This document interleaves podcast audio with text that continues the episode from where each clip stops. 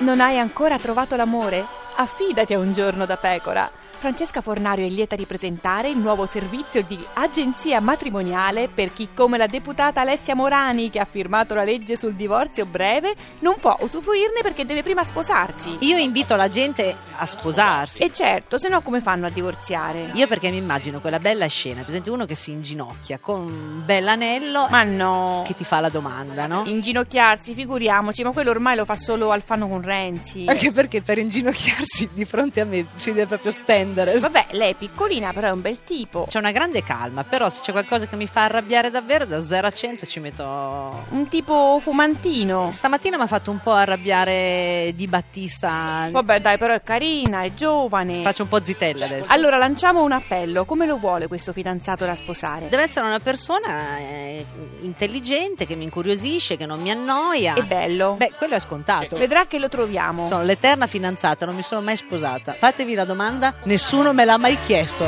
Come mai? All you need.